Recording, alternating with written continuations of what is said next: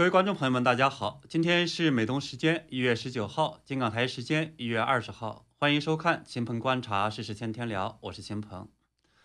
二零二二年的新年刚过，关于中国房地产的消息就密集到来，二十万的房主因为弃房断供，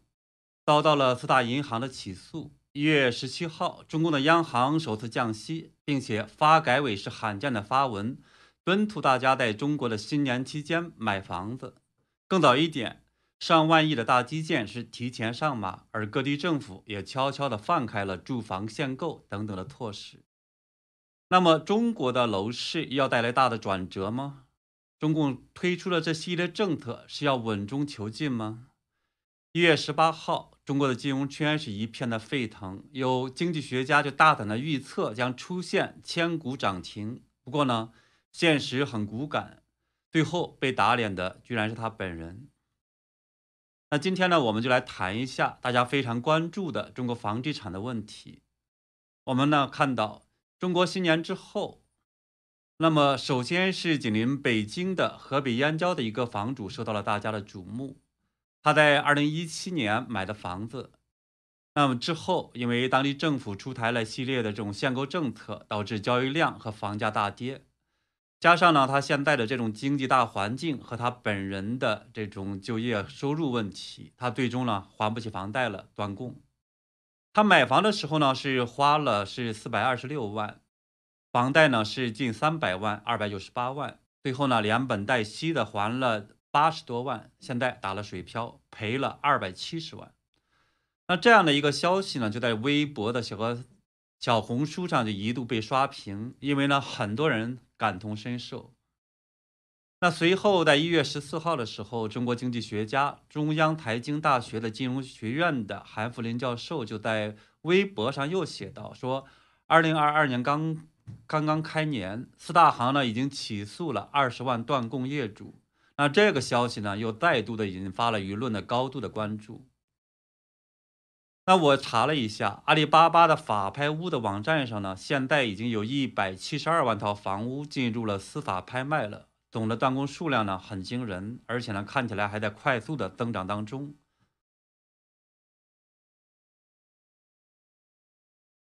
那么这样一来呢，当然就引发了诸多的这种社会和经济问题。对于那些买房者来说呢，相当于是放弃了房子，银行会拿去低价的拍卖，剩下的那些欠银行的钱，那在中国呢也是必须继续偿还的，而且呢还要再加上一部分，就是银行起诉这个断供业主带来的这样的律师费、滞纳金、罚息等等的费用也要一起还。还不上呢，那对不起，银行呢还会让法院来封你的这个存款、汽车还有其他财产，然后呢再次进行拍卖，还不够，那么呢还需要个人偿还，直到呢还清为止。而且欠债的人还会被列入信用不良记录的黑名单，限制高消费等等。那么大家也可能注意到，我在这个描述呢房屋断供后果的时候，是特意加上了一个定语，说中国这边，可能就有人说了，那么难道其他国家就不是这样吗？那么还真不是。虽然中国的这一套房贷的做法呢和世界上其他国家一样，它都是从美国学来的，但是中国和美国却有着非常大的不同。其中呢一个最大的不同，就在美国，你买房的时候抵押的是房屋本身。如果你还不上房贷的话，你的房子就归贷款机构了，银行它不会再来扣押你的其他财产，也就是说，你实际上真正抵押的东西就是房子本身。所以呢，虽然个人他也存在一些失信问题呢，但是不会承担这种连带责任。而且在西方国家，它还有很好的这种社会福利，你真的还不起房贷了，失业了，那你还可以申请呢这种工。啊，失业救济，还有呢是公租房，所以不用担心饿着。而在中国，我们刚刚也谈到说，你购房的时候承担的它不是房屋本身，房贷本身，断供就意味着个人的这种无限连带责任，这个呢是差别非常的大。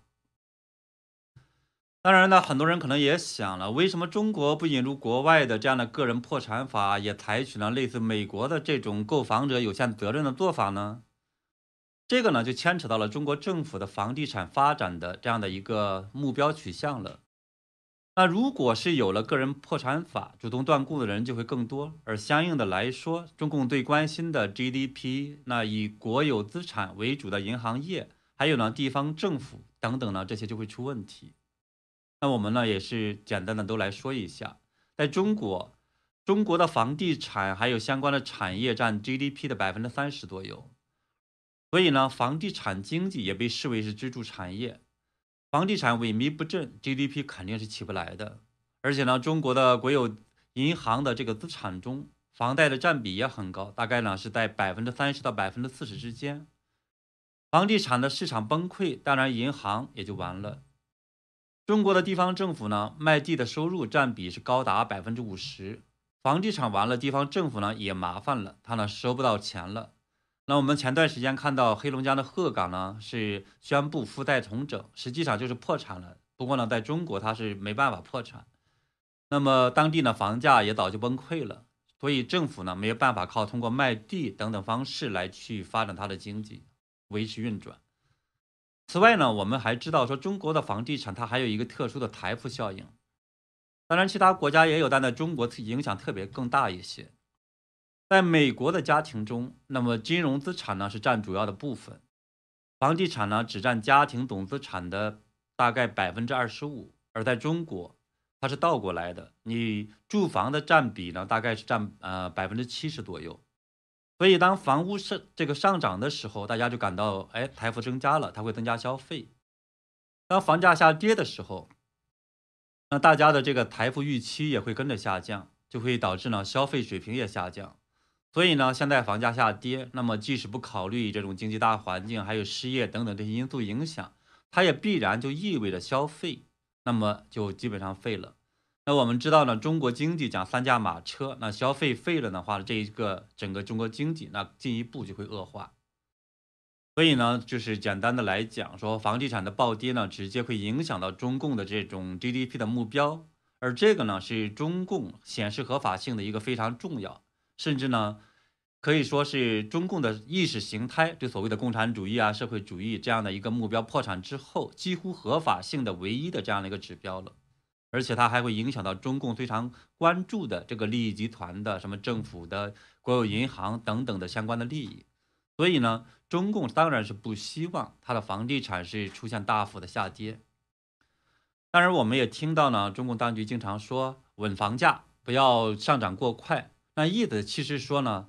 只有房价稳定上涨，才符合他的最大的利益。所谓的呢是居者有其屋，房子是用来住的，不是用来炒的。那这些说法在正常的国家，这个呢是政府存在的主要的目标。但是在中国，那不过呢是中共当局用来欺骗大家的一个说法而已。他是希望大家来炒房子，只是呢不能炒得太厉害。当然了，我们看到呢说。新年之后，那么商品房的断供潮来了，而且呢还在愈演愈烈。那么这也就意味着中共的政权要出大麻烦了。一月十七号的时候，中共统计局是公布了二零二一年的经济数据，当然它是当做好消息来报道的，说是发展预期目标较好完成。那我们看到呢，GDP 年增长百分之八点一，消费的年增长是百分之十二点八，看起来还是不错的一个数据。但是呢，你只要稍加分析，就会发现呢，那。上涨之所以看起来数字高呢，是因为过去的两年，那么疫情的影响呢，实际上是二零二零年的这个基数很低，而到了我们看到呢，是第三、第四季度，中国的这样的 GDP 的增长率居然到了百分之五以下，现在第四季度居然是百分之四点零，这是前所未有的。所以呢，现在明白的人都知道，说中国的二零二二年的经济是很不看好的。中共呢，当局会陷在说保增长的这样的一个艰难的困境当中。那么，当然还有一个数据呢，其实也是很麻烦的，就是呢，很多人很吃惊。那么刚才谈到了这个消费问题，那么就在那么金九银十这样的一个房地产破灭的同时，中国的社会消费品的总额呢，也是呃暴跌，跌到了可怜的百分之四以下。十二月份呢，是中国的消费总额的增长率只有百分之一点七，这其实什么意思呢？就是大家都没钱了，所以呢，消费那也就完了。所以呢，我们现在看到说这个就自然而然的就会带来的很大的一个麻烦，GDP 就现在要出问题了。那么这样一来呢，很多人就再去想说，那过去十几年那中国经济很大程度上不就是靠房地产还有出口来发展的吗？那么这种情况下，中国政府会不会出来救市呢？很多人也做了这样方面的预期。那么呢，也大也别怪大家的这种猜测。那么我们也确实看到呢，中国的房地产救市呢，也真的给大家盼来了，而且呢，力度还不小。它一下子推出来是三大措施。第一个呢是推出了一个大基建的这样的一个政策，计划是在水电燃气供应、交通运输、还有仓储以及水利环境、城市管网等等这种领域进行加大投资。还有呢是中共的财政部提前下达了二零二二年新增专项债务的限额是一点四六万亿。那么。这个力度呢，应该说也是不小的。所以呢，我们看到这段时间呢，中国的这个股市里边，那么基建的板块也是在持续的上涨。那么第二大措施呢，是中共央行推出的系列的这种货币政策。首先是降息。一月十七号的时候呢，中共央行就发布了公告，说为了维持这种流动性合理充裕。开展是七千亿的一年期中期借贷便利，就是麻辣粉操作，还有一千亿的七天期这个公开市场的逆回购操作，中标的利率呢分别是下降了这样的一个十个基点。那么这也是呢这个段时间来讲的话，我们说罕见的中共是降息，之前呢只是降准。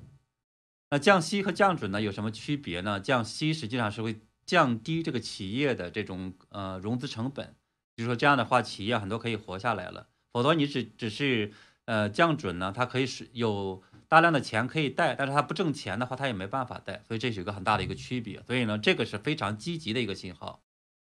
那么紧接着呢，我们看到中共央行还有了一个很大的一个动作，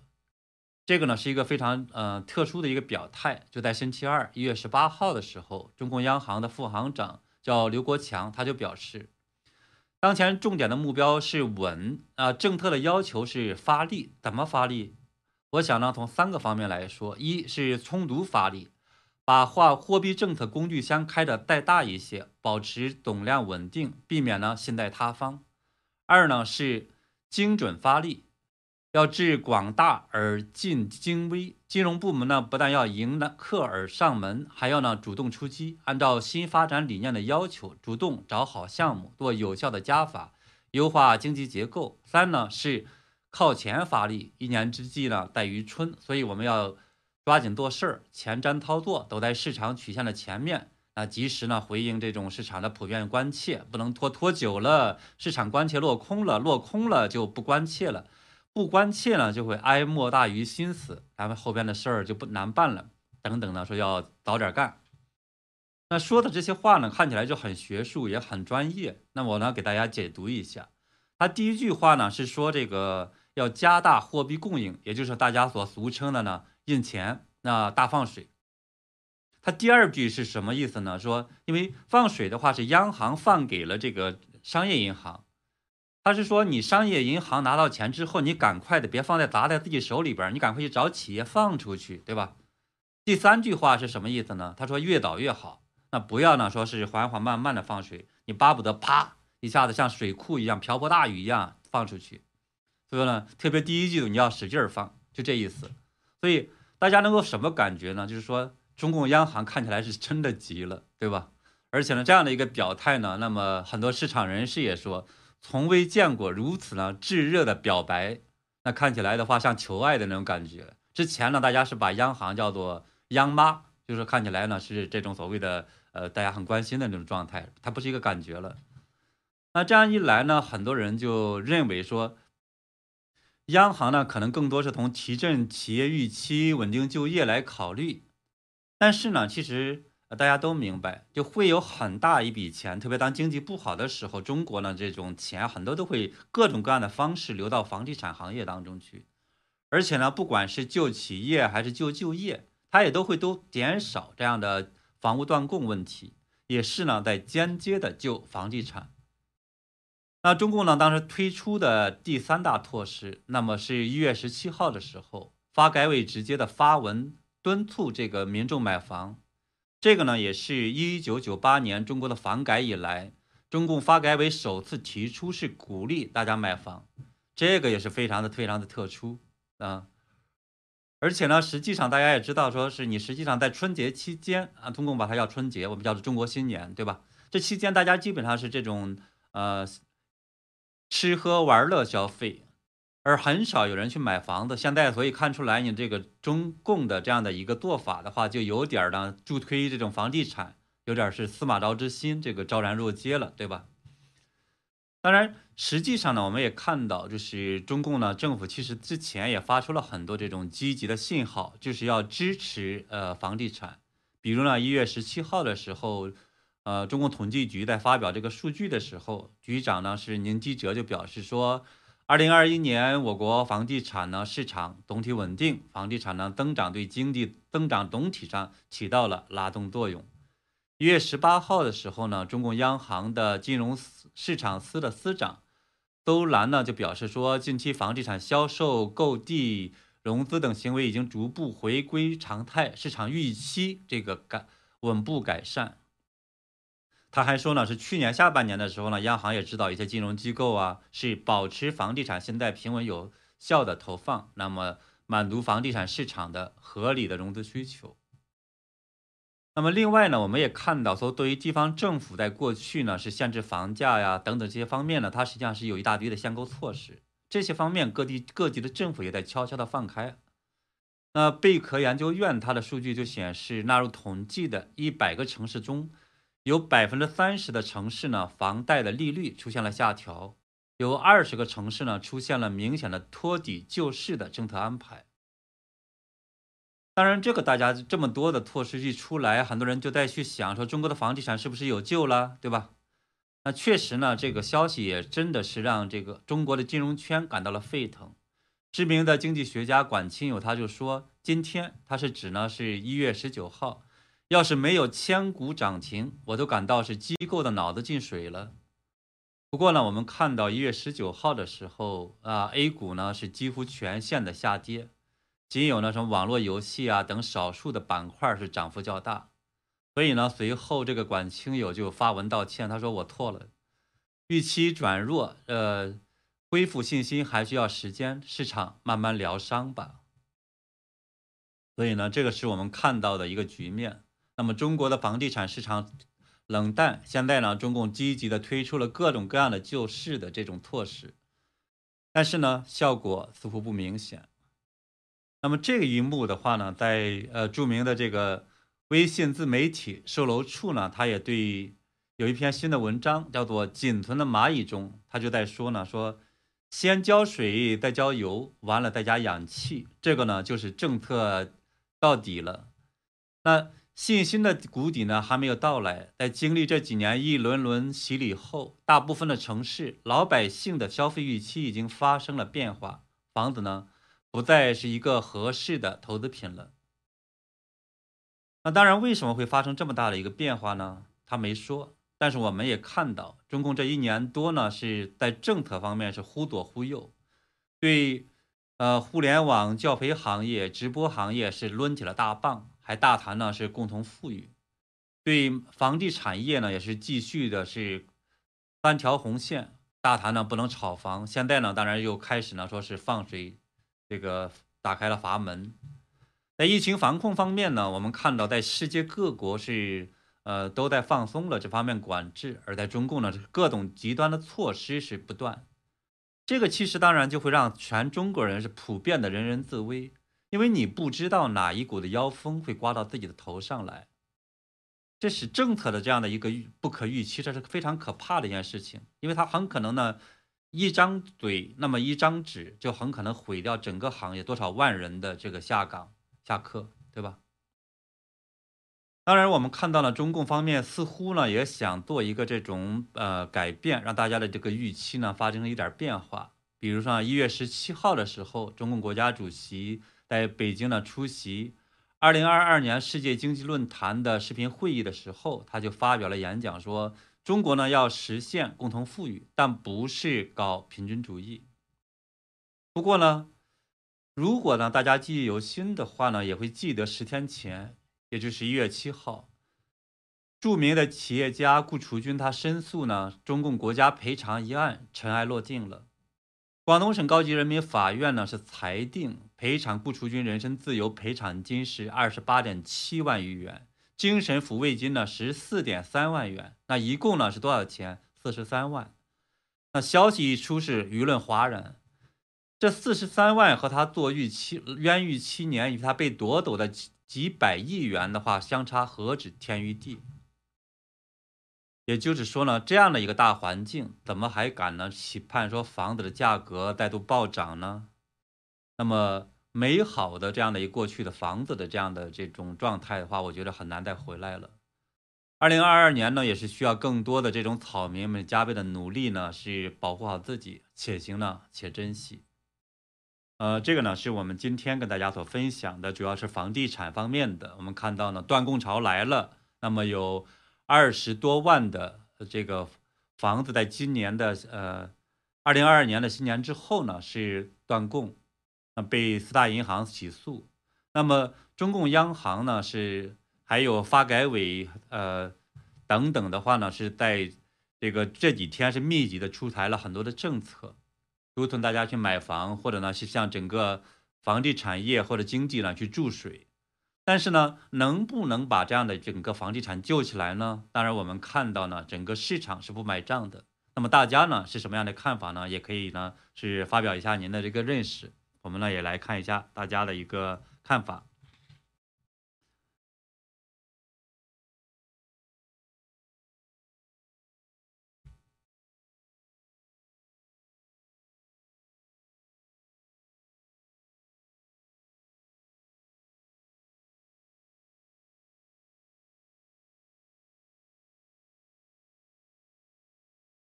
呃，外援在讲的是大陆终生做房奴，呃，这个好像是有点麻烦，对吧？现在很多的这种一家的这样辛辛苦苦的就在做房子，如果呢房价上涨还好，说房价下跌这个就很麻烦。啊，当然他也说了是中共政府造成的，你说怎么救？说白了呢就是继续折腾老百姓，这是陈照来赵晨在讲的，对吧？嗯。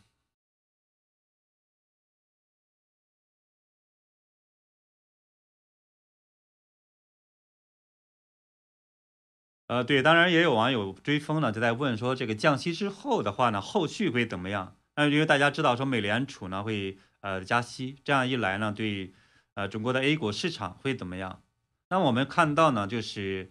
呃中共这边的话，他在讲说是降息，它是有一个时间窗口，也就是他可能预估呢是美联储就会在三月份才才进行加息，那么他这段时间的话呢，进行这种降息呢会。对，呃，对冲的这样的一个影响就会比较小，所以呢，他就赶快抓紧就先救经济。那至于后边呢，说降息，美联储加息之后，那么引发会世界其他的国家的这个中共这个央行进行加息，然后呢，引发中国这种或者发展中国家这种汇率下跌等等这样的一些这种影响的话呢，我们看到中共呢现在可能考虑的呃不重要。就他他觉得这个对现在要紧的是赶快把这个经济救起来，那么包括房地产啦，包括其他方面的经济，否则的话呢，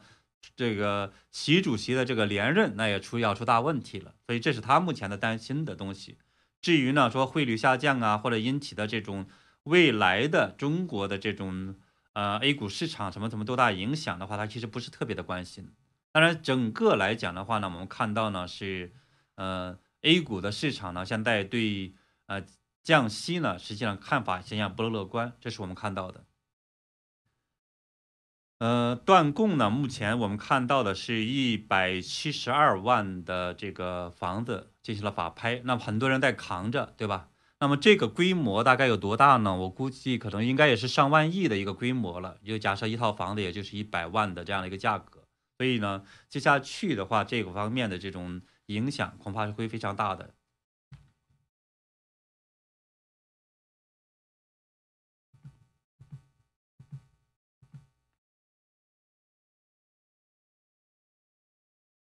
呃，陈晓文在说呢，这样的一来的话呢，其实可能又再去割韭菜。呃，确实是中国的这种商业银行，它确实呢这样的一个这种房地产贷款的政策，